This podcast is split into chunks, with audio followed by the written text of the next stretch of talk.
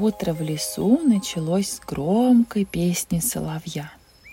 Он рассказывал каждому жителю о том, что солнце уже стало согревать поляну вокруг большого дуба и приглашал вместе с ним встретить рассвет.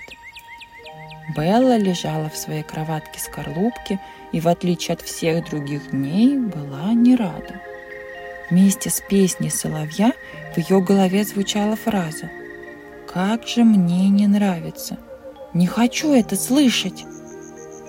Ежонок пыталась закрыть голову подушкой, но заснуть уже не удавалось. В комнату как раз зашла большая ежиха Маита. Она присела на кровать к Белле и, ласково поглаживая ее по топорщимся иголочкам, спросила. «Милая, почему ты не встаешь? Посмотри, какое прекрасное утро!» Не хочу. И утро совсем не прекрасное. Пробурчала Белла и уткнулась обратно в подушку.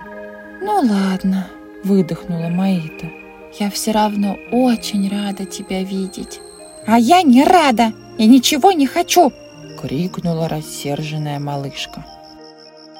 Маита покачала головой и вышла из комнаты. Белла лежала в кровати и не понимала, Почему же она с самого утра такая недовольная? Но долго лежать ежонку надоело. Она встала и пошла умываться. Открыв кран, вода неожиданно брызнула и оплевала мордочку Беллы. «Фырчи! Почему вода такая мокрая?»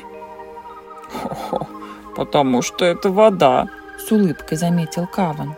«Ей смывается сонливость. Давай-ка сюда свои лапки». Не хочу, Чи! Мне не нравится!» Завизжала Белла и выскочила из ванны, толкнув папу боком. «Белла, что с тобой сегодня?» Встревоженно спросила Маита.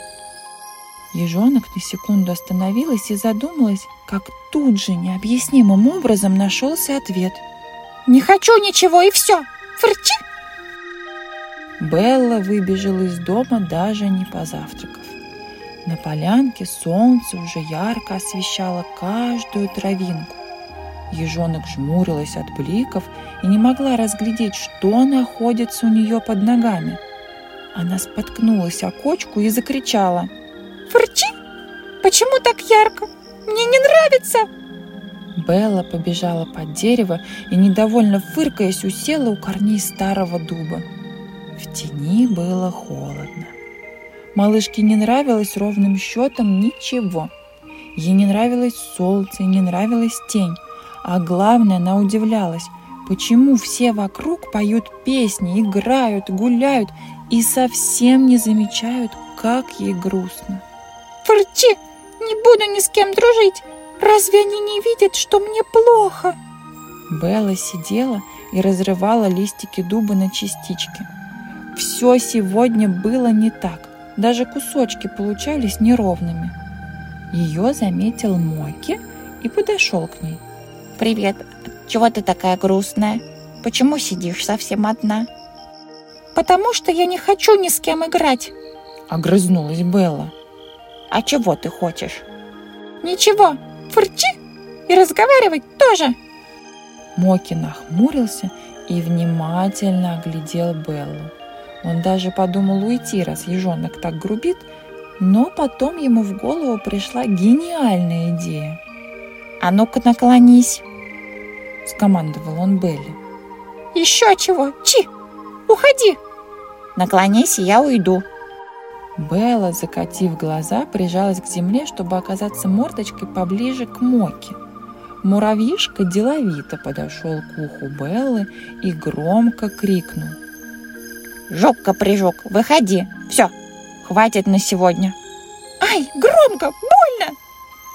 Белла отскочила от муравьишки и схватилась лапкой за ухо. Вдруг она почувствовала, что ее ладошку что-то щекочет. Опустив ее, Белла увидела маленького жука с длинными усиками и очень сердитым взглядом. Он хмыкнул, прыгнул в траву и скрылся в глубине зарослей. «Фырчи! Кто это был?» «Это жук-каприжук. Он, наверное, к тебе ночью в ухо залез. и подначивал тебя недовольничать», — ответил Моки. «Ну и дела», — протянула Белла. «А теперь будет все как раньше? Я не буду недовольничать?» «Не знаю», — пожал плечами Моки. «Давай проверим. Хочешь пойти играть в салки с белкой Молли?» «Хочу! Фырчи!» Белла побежала на полянку и заливисто хохотала, догоняя проворную Молли и разноцветных бабочек. Как здорово все-таки играть с друзьями, когда нет жуков-каприжуков в ушах.